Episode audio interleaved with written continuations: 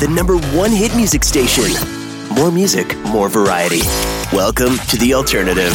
Playing today's new country. Oh, sorry, I was just practicing. I'm Matt from Matt Fogarty Voiceovers. I know you want to listen to your podcast, so I'm going to keep this super brief. If you're a program director and you're looking for a fresh sound on your station, hit me up. I'll do a free, no obligation sample for you, and you can get a really good sense for how I'll sound on your station. Get in touch at mattfogartyvo.com. I'm seriously sitting by my computer hitting refresh right now. Email me. Do it. This is the podcast for broadcast. Sound off, sound off, sound off podcast with Matt Kendall. Kevin gets on the podcast this week. See what I did there? Yeah, that's one of the things I learned over the course of my conversation with him. Kevin does swing at 1021 The Edge in Toronto and has released a new album of his air work on Apple Music, or iTunes if your computer still leans that way. Kevin has been wondering about the role of the spoken word and his audio, and where it resides in the annals of our content ecosystem. Video has YouTube, and audio has a SoundCloud. Yeah. A few weeks ago, I was on this show and talking about the value of the spoken word and that it should be regulated along the same lines of music. Now, we had some reaction in favor of that idea, uh, but not from the people that it would take to make that happen. You see, no one at the government level or radio would ever rush to create more regulatory work. But Kevin's idea to release an album of his art had me thinking a lot about how talent should look at their content. I reached out to Kevin Getz on his day off. Have you suffered or do you enjoy any of the side effects from growing up in Pickering? Are we talking about the power plant? Is there anything else in Pickering? The joke has always been that uh, I, I, grew up next to the power plant, and that's what made me active in radio because it's like a radioactive joke. Uh, but it's not a very funny joke, so I stopped telling that one a while ago. What was your earliest encounter with radio?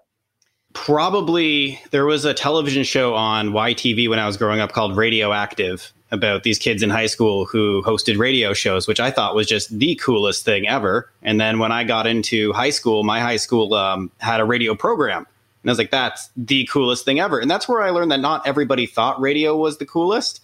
And I was like, you guys aren't taking this radio class. You're not taking like you're not learning how to be radio host. That's crazy. This is this is awesome. So I took the radio class in high school and then just kept rolling from there into the next step of whatever radio was. So somebody floated that by the other day and it went through my my Instagram. But tell me a little bit about that show. Honestly, I couldn't even tell you an episode if I had to try. I just remember it being the coolest concept of kids in high school who were apparently never in class, but they were hosting radio shows. And uh, at the same time, I, I was I had a radio in my room. I wasn't allowed a television, and internet was still years away. So that's what I did. I would listen to the radio at night, and I would uh, go up and down the channels in Toronto, or I would like listen to the Leaf game, and then listen into uh, Leaf Talk afterwards. And then when the Leafs weren't playing, I would find an FM station to listen to. So I was just kind of bouncing around, thinking radio is cool. So when you graduate from high school, what are your plans after that? Uh, originally, I had been doing uh, radio in high school for a couple years, and you know they ask you, "Hey, what do you like doing?" And I was like, I, I don't know, I like doing radio. So I did some research into some uh, media programs, and I had applied to uh, do like radio and television because I thought those two pairs go well together. And I was uh, waitlisted for the radio and television program at Ryerson, and that was disappointing. So I thought, okay, I'll try again next year. So I went back and I upgraded all my high school classes, and I was like, yeah, this time I'm going to get in for sure. And I got waitlisted again which was doubly disappointing. So I was like, I'm I'm I'm done with uh, trying this. So uh, I had also applied to Humber for specifically just radio, something I knew inside and out, and I thought I can build on this. I can try and do this. So I accepted uh, the position at Humber, and I went for just radio. And uh, I've never really done television since. Really, it's just been pure radio. It's curious that you got waitlisted. You have audio and demos. Yeah, I have audio going back all the way to high school. I made a nice video demo for them. I put everything I had into that, but it's a very in demand program. So even, you know, people who are perfectly qualified don't get in. And so after you you're done your stint at Humber, you find your way out west. Was it to Chilliwack? It was. How much you know about Chilliwack? Nothing. Okay, so there's a band called Chilliwack. I knew that. Okay. They're not from Chilliwack? They just uh, they're from Vancouver. They thought the name Chilliwack sounded cool, so they took it. I learned that when I got to Chilliwack, but it is a absolutely gorgeous city, 360 degree mountain views. My first real experience with mountains. It was uh, a, a, larger city than I think most people start out in, so that was kind of a nice experience. But uh, once I got there, the the goal was how do I get out? What's next? I didn't like Chilliwack as a band. 1982, My Girl Gone, Gone, Gone. Yep. Very impressionable, listening to the radio, and you learn that you like some songs and you don't like some songs. That is a song I did not like. Oh, I like all of it. Yeah. I, I, have uh, that record on vinyl. It's part of my collection now. What was your first job when you were in Chilliwack on the radio? I was uh, swing. So I was evenings, weekends, but I also held the title of like assistant promotions coordinator or something, which just meant I called people who had won prizes. And then I think I, I updated like the promo calendar or something. That was it. That was all I did. But I was working there, you know, full eight hour days with an hour of lunch and hosting a show in the evening.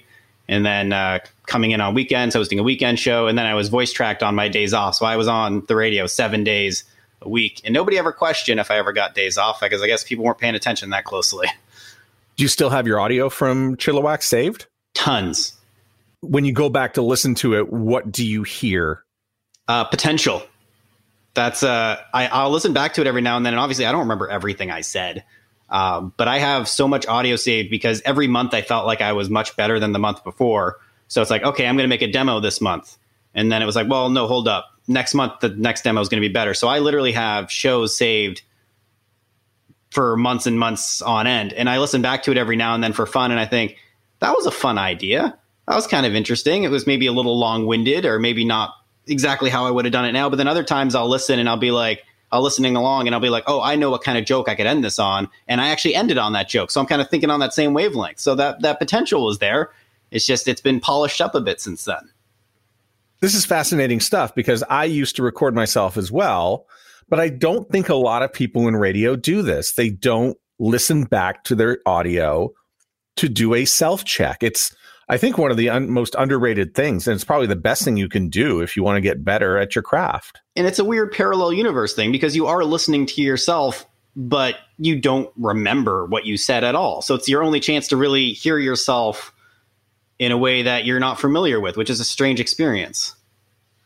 I have to admit, I'm a little bit jealous because you get to keep all this stuff on a hard drive and then you take it and carry it around with you and you've accumulated it over all these years. So I did a lot of my on-air work in the 90s where we didn't have you know the audio technology, you know MP3 hadn't really come out. We hadn't you know it was a bit of a pain in the ass to save.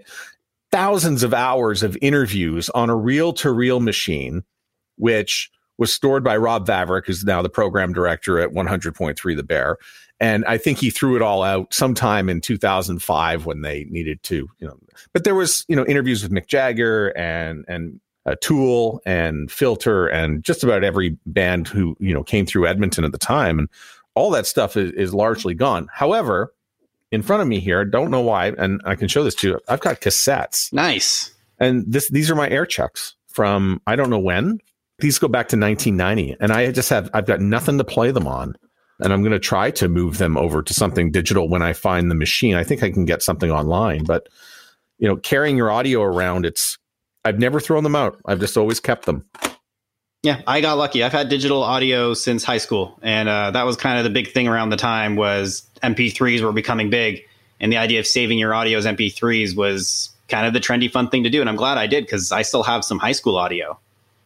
So that's a lot of audio that you've saved up you know, I have to physically carry around these cassettes and reel to reels, but you have all this hard drive data. So how do you keep it so it doesn't all disappear? And how many gig do you have saved up? Uh, I would classify myself as a digital hoarder.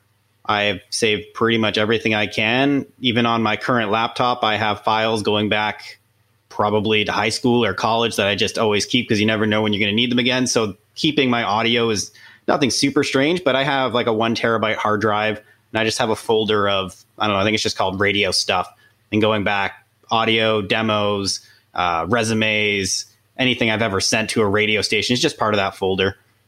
Is there anything up in a cloud somewhere? Um, yes. I think I have a Google Drive somewhere that has audio in it, and I think uh, that's not as well organized. Just because I would throw things on the Google Drive just to get them uh, get them home. So I you know go from the station, pop them on the drive, and then I'd have them at home. But uh, they're up there. I just don't know what I'm going to do with them at some point. I have the same sort of hoarding problem as well. So this is episode 220, I think, that we're doing of, of the podcast. And every raw interview that I've ever done has been saved. I've never thrown a single one out. And even after the show is produced and done and sent, and then I get back a, a produced copy, I still keep the original audio. Yep. So, what is this illness we have? I I call it a superpower. I yeah. have everything. If I ever need something, I know exactly where it is. I can go back and grab that. And you're also cataloging it in your head because oh, absolutely. Yeah, I'm cataloging the stuff in my head that when and I think that's part of being a performer when you when you are talking to somebody in an interview and you want to go and pull out an old piece of audio, you know in your head where it is, where you can reach for it, pull it, and then bring it into the show. And it's so much easier now that I don't have a bunch of flash drives because that's where my audio used to live was on flash drives. Now it's just all on one hard drive that I just have, so I know it's on there somewhere. What do you do with all the hard drives? Do you scrape them after you you move the information off, or? Uh, at this point, I have not filled up this one I have. It's one terabyte. That between between that and my laptop, I have everything that I've ever done on it.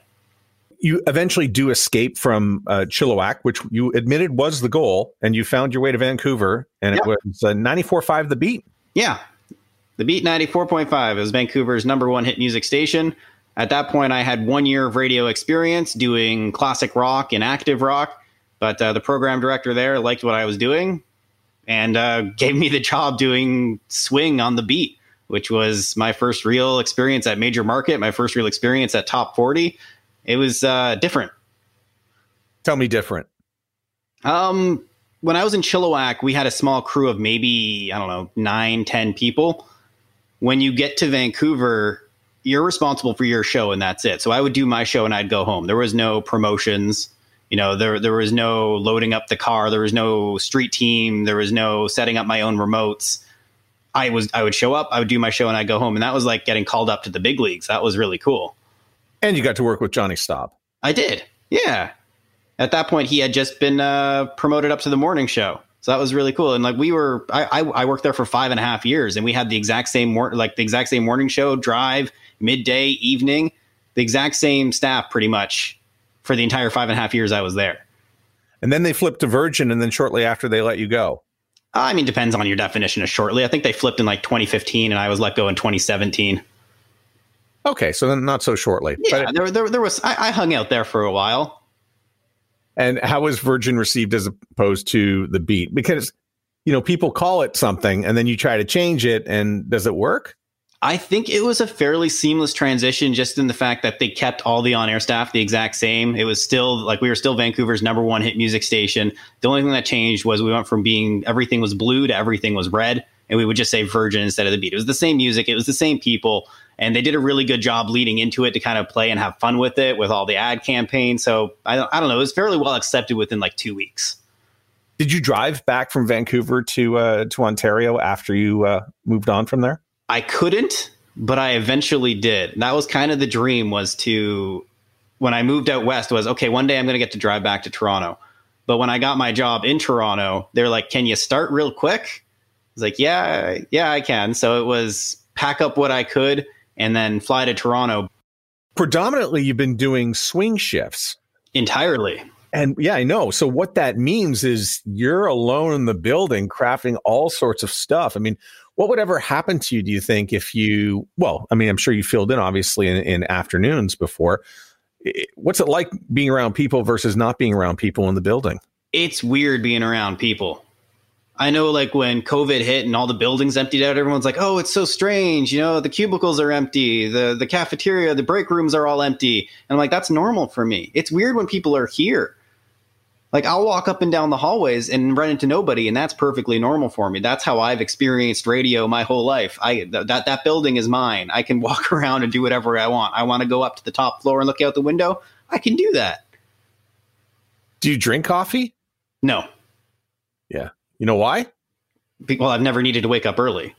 Yeah, that, that's one. Yeah. And two, in the evenings when no one's around, there's no coffee left anyway. Fair enough, and I'm not going to make some. Yeah, exactly. But that's part of part of the dream of the job is that I never have to wake up early. When I wake up, I never have. I'm never in a rush to get out of bed. I, I've never needed a coffee.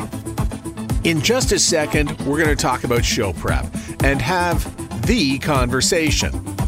The uncomfortable one about digital rights and who owns what. It is definitely something that any radio performer and content creator should be thinking about. Imaging and production for radio made easy from Megatrax Production Music. Add a sense of British flair to your productions with London's No Sheet Music. From the team behind Wise Buddha, No Sheet Music are musicians and music fans. It's as simple as that. Their albums range from contemporary to classical, orchestral to electronic, and they're always usable and sonically excellent.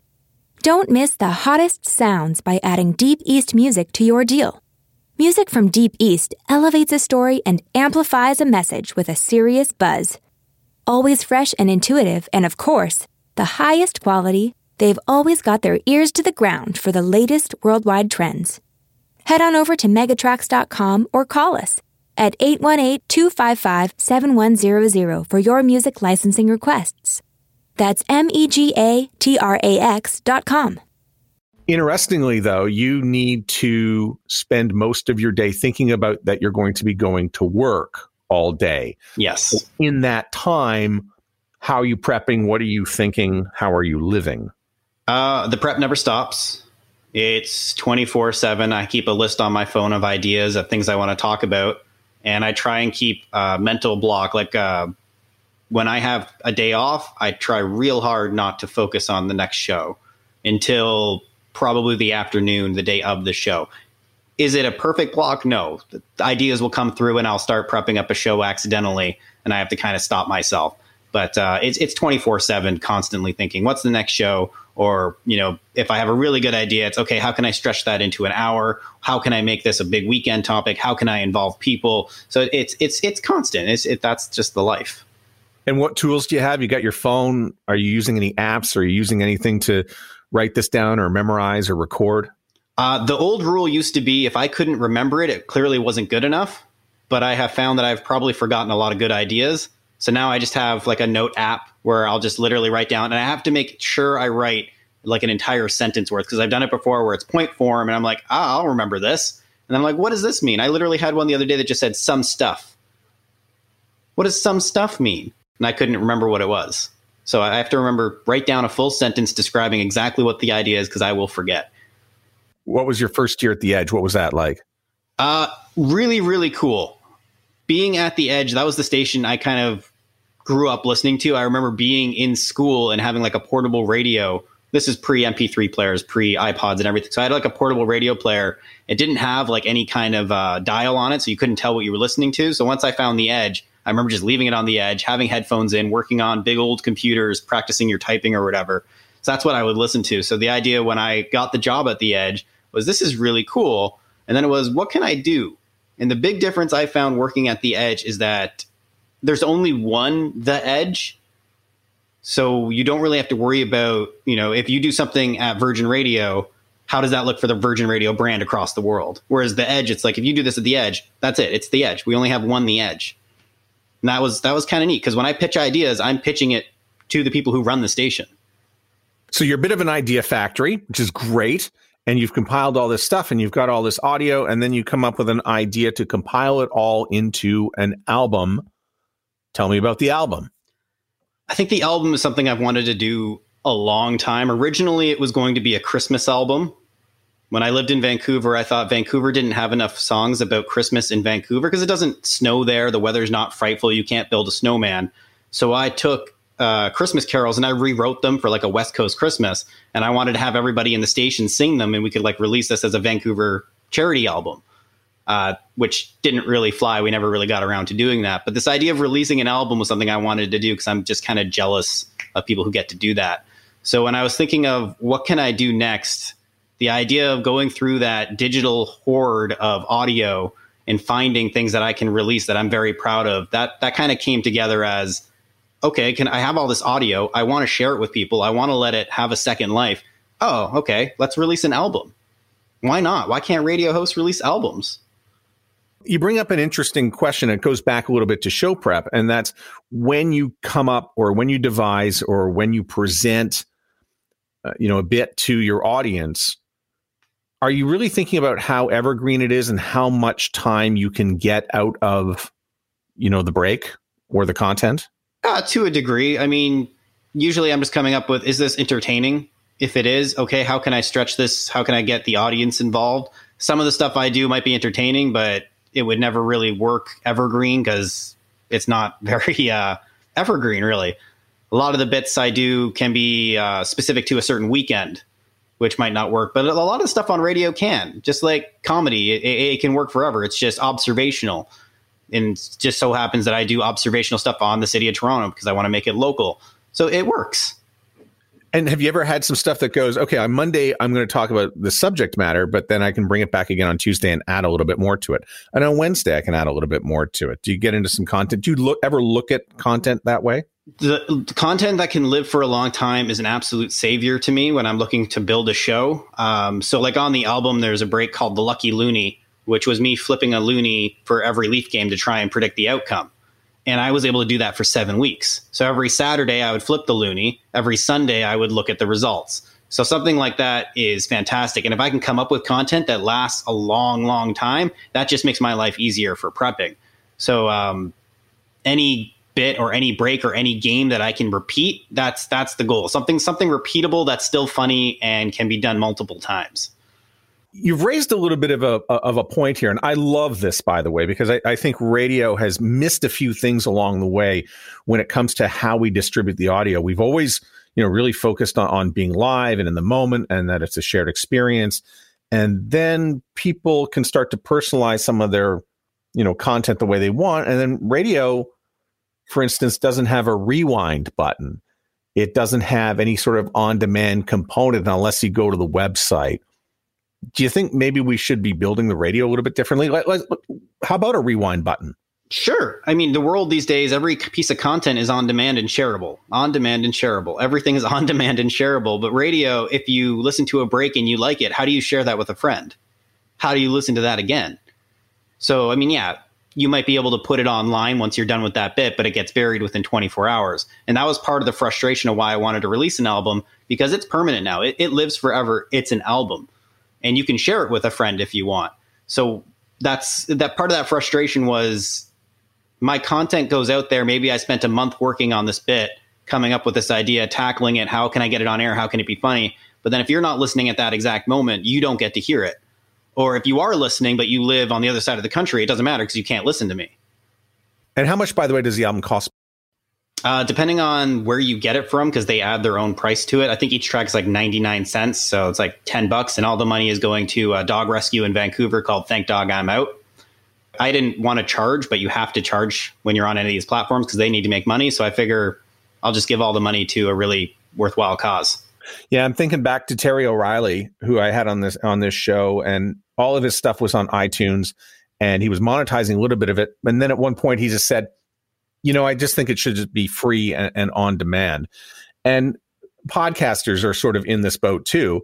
They love putting their stuff out there. They love people listening. I'm so happy that you know we have close to 3000 people every month who love radio enough to come and download this stuff but at the same time here's spotify who have my content and i'm not being paid the same way taylor swift is being paid so, where do you see this going in the future?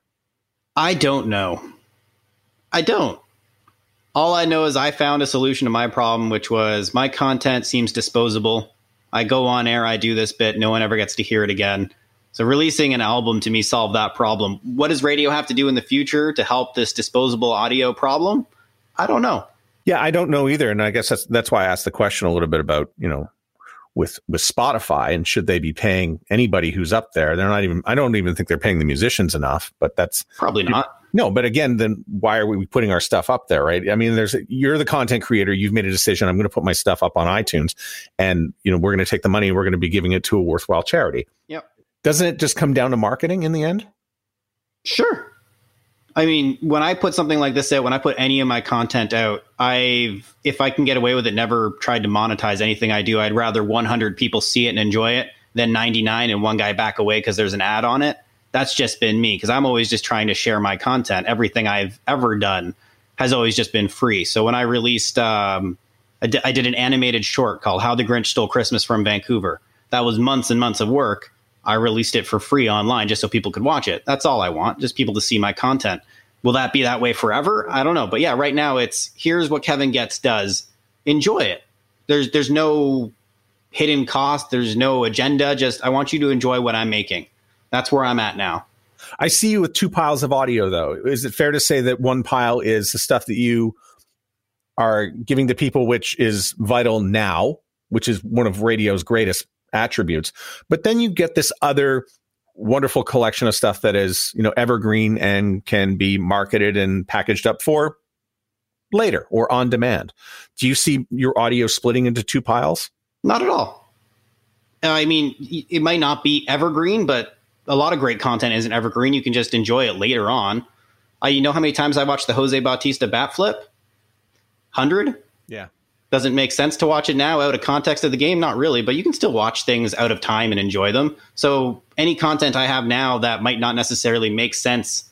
Like if I'm talking about the pandemic in 2020, but I release that audio in 2022, people are still going to understand it. And if for whatever reason they don't, they can learn about the COVID pandemic two years from now. I don't know how they have forgotten it in two years, but you can still do it. Do you have a wish list of what you would like right now for for radio to have? If you could wave your magic wand and say, "I would like this." Not particularly. Okay. I mean, I, I'm never going to solve the problems that radio has. And I don't really think that falls anywhere near me.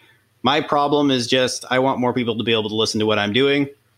So that's why I go out and you know hoard my audio and share it as many ways as I can. Which brings me to the uh, very uncomfortable sort of question about digital rights. And this actually came up about three years ago on this podcast. And again, remember, I've got everything cataloged, and I would go right back to, uh, you know, Sheri Lynch from the Bob and Sheri Show. She was one of the first ones to get on here and say, "You got to pay attention to your digital rights. Who owns them? What you're doing, and how you're distributing it." Now, imagine if everything you created belonged to somebody else. And that's why it's so important to have your digital rights. And I don't think it needs to be a threatening sort of brinksmanship conversation um, when you're negotiating a contract, because a your radio station can and should and will benefit from you being an awesome and successful on-demand digital content creator. They, I mean, everybody wins. It's just important for you if you're going to put heart and soul and blood and guts into it to know that you own it. When you're managing everything, how do you look at your intellectual property and digital rights and where it all lands for you? That is the conversation of the decade, of the last two decades. Everybody's always had issues with who owns what. And I think for the most part, it's always fallen onto the company owns it. And that's just the way it is. You know, they it's their airspace, it's their air, it's their station. Anything you do on it is theirs. Is that perfectly fair? Probably not. Is that the reality of it? Sure. And when I wanted to release this album, even though everything I made on it is me, top to bottom, I did it all. I still need permission to use this audio from them, and that's that's just the way it is. I did this audio on 102.1 The Edge. 102.1 The Edge owns it. They own every bit I've ever done. Do you find it weird though that let's say even after you were, you know, let go from one of those companies, yeah. that you know, eh, what about doing a Facebook live or appearing on a podcast? Not that Corus would do this necessarily, but I have heard some companies would be like, yeah, you can't do that either after we've let you go. You're still on a non compete. I mean, if that's your personal Facebook account or if that's your personal Instagram, I mean, how far do you think that extends? Uh, I've been very aware of this for a long time. So even when I was back at Virgin, any ideas that I had, I would pitch to them. And if they didn't immediately like it, I would have them give me basically a legal waiver saying they don't own it and I can do whatever I want with it. So anything that I pitch to a station, if they like it, fine, I'm great. Let's do this. Let's work together. If they don't like it, usually I'm pretty good with saying, okay, if you guys aren't interested, can you write me up a thing saying I own this? So that in the future, if I want to do this, which I still own several things like that from Vancouver, in the future, if I want to do this, I own the rights to this and you won't come after me for it. So I, I've been fairly aware and careful of that. It's fascinating stuff because I also know some program directors or some radio owners who will go to, you know, their jocks and say, Hey, can you post this up on your Facebook or can you use your social media in order to do this? And if the person's not comfortable to put it out, then what happens? Because who owns that Facebook page? If it's my personal page, I own it. If they want me to put the little thing on there that says tweets are of my own opinion, then they get to be my own opinion. So everything on my Facebook page, my Twitter, my Instagram, that's all me forever. And then inside some of the legalese, though, from the owner might be that would be conduct detrimental to our brand. Yeah, possibly. But if they want that separation to the point where if I say something stupid, they're not responsible, then if I say something good, they're also not responsible for it. This is fascinating stuff. I'm I'm excited because I, I've been flagging this for many years, but nobody pays attention to any of this stuff. Yeah. So I've been uh, I'm what's a good way to put it paranoid about this sort of thing i try to cover my own tracks with doing this sort of thing i try to be aware of what i own what i'm saying and the good news is i don't think i'll ever be that guy who accidentally says something stupid and gets into trouble because i'm way too paranoid and careful about it so i don't think it's ever going to come back to bite me but uh, i make sure it's not going to you know a lot of people ask me they say how come more people don't do podcasts you know for the radio station i'm like well a they're a lot of work and then B, when said person leaves that position, the podcast stays with the station and eventually goes in the garbage. So it's a complete waste of time. Yeah. I've actually had a conversation with somebody down, I think it was on Facebook, but his name's Gordon Firemark, and he's the podcast lawyer. Now, this is American law, but you and I are recording a podcast right now. You have not signed a waiver, correct? Correct. So, who owns this podcast episode? As far as I'm concerned, you do. I know that's what I say too, but apparently you have a little bit of copyright in this. Interesting. We're in Canada, so I'm not sure if, you know, what happens here. And I'm not sure that because we're doing this in Squadcast and it's being recorded centrally, I don't know what country that's in, and I don't know which laws of which land are going to pertain to this. So we don't really know who owns this podcast episode. And that's why I became a radio host and not a lawyer. Well, this is it's fascinating stuff. So when you look to the future here, what platforms excite you? Video, YouTube, podcasts, anything along those lines? I'm trying hard to create content for everything. I think the most fun I'm having now is with really short disposable stuff, Facebook stories or reels, things that I can post up and that doesn't have to be perfect because that's part of my problem as well as making sure everything's perfect because when you post it it lives forever, but the built-in disposability of something like Instagram stories is something that just really appeals to me now because I can make something funny and stupid and it's gone. But then the downside is is it's gone, which is kind of a double edged sword on that. But that that's kind of what I'm enjoying doing now. Yeah, well, I'm loving the stuff you're doing, and congratulations on on this album. And I I, I love the way you think. It's very futuristic. It's actually not even futuristic. Everybody should really be thinking about this now and how we do our content and how we distribute it and where it's all going. And uh, if you could just show me how to get my my 1990 air check off these cassettes, I'd be grateful. I'm sure we could figure it out together. Thanks for listening to the Sound Off Podcast. Find us online at soundoffpodcast.com and connect with us wherever great social media is housed. The show is imaged using the sounds from Core Image Studios. Written and hosted by Matt Cundill. A production of the Sound Off Media Company. I'm Jeff Woods, and I'm shining a light on music and the rock stars who make it. He just was one of those people. He, he stood out. He was a magic guy. He really was a magic guy. All, we all have faults. He had the same amount of faults as we all had. This was before Led Zeppelin. Robert was full on. I mean, he was Led Zeppelin without the band behind him. He had the hair, the jeans, the whole thing, you know. And he was amazing. The Records and Rockstars podcast, heard around the world and yours to hear wherever you get podcasts.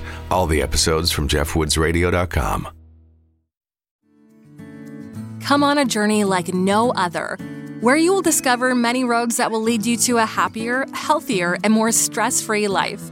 And the beauty is, you don't need any vacation time for this adventure. The journey will come to you. Join Avery Rich on your very own journey into yoga. Along the way, she will demystify yoga poses and guide you into a yoga posture or short sequence, all in less than 15 minutes. You have nothing to lose but stress the Journey into Yoga podcast. It's not for people who like yoga, it's for people who don't like yoga. Follow or subscribe on Apple Podcasts, Spotify, Amazon Music, or at averyrich.com.